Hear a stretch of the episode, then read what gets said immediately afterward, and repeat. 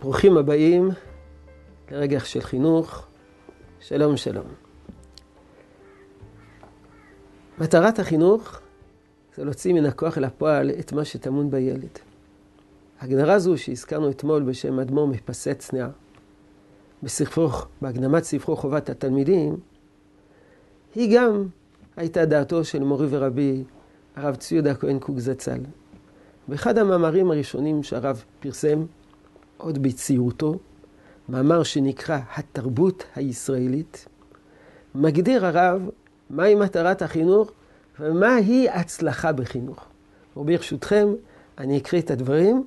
השפה היא, היא לא כל כך פשוטה, אבל הדברים יובנו, וככה נפגוש דברים שכתב מורי ורבי הרב ציודה בענייני חינוך. החינוך של האיש הפרטי, הלו הוא ההוצאה מכוח לפועל מהעלם לגילוי את הכוחות והכישרונות הנמצאים בנפש הילד בטבעה, או הראויים וטבעה להתקבל בה ביותר מתוך ההשפעות החינוכיות השונות. ואומר, החינוך זה להוציא מן הכוח אל הפועל את מה שנמצא בו. כשגורמי החינוך, ההורים, המורים, הספרות והסביבה של הילד מותאמים ומכוונים לשכלול כישרונו הטבעי הזה של הילד ופיתוחו בדרכי החיים השונים, אז החינוך הוא מוצלח וטוב. ובהפך, כשכישרונו הטבעי של הילד נעזב, אם לא יפותח ולא ישוכלל, כשגורמי החינוך מכריחים וכופים אותו לצד אחר, המוזר לו לפי טיבו, הזר לפי טיבו, הרי הוא נעשה גבר, לא יוצלח. אם אתה מחנך את הילד בהתאם לטבע שלו, או בהתאם למה שנמצא בתוכו, אז החינוך מצליח.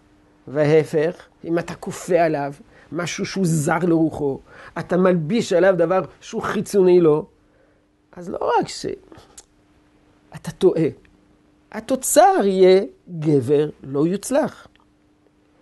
הנה, כותב הרב, הצלחת החינוך, זה הנושא שלנו, הצלחת החינוך. הצלחת החינוך היא באותה מידה שהוא עומד, הילד, הנער, עומד על עמדתו הראויה.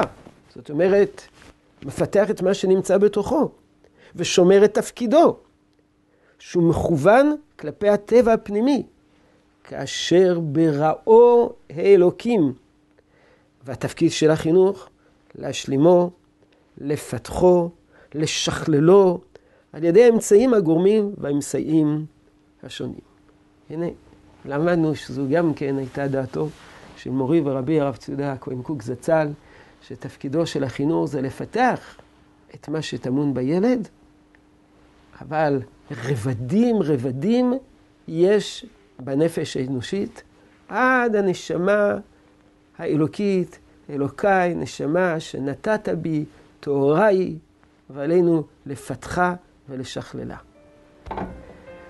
רצון שתשרה בך בעבודתנו החינוכית. שלום, שלום.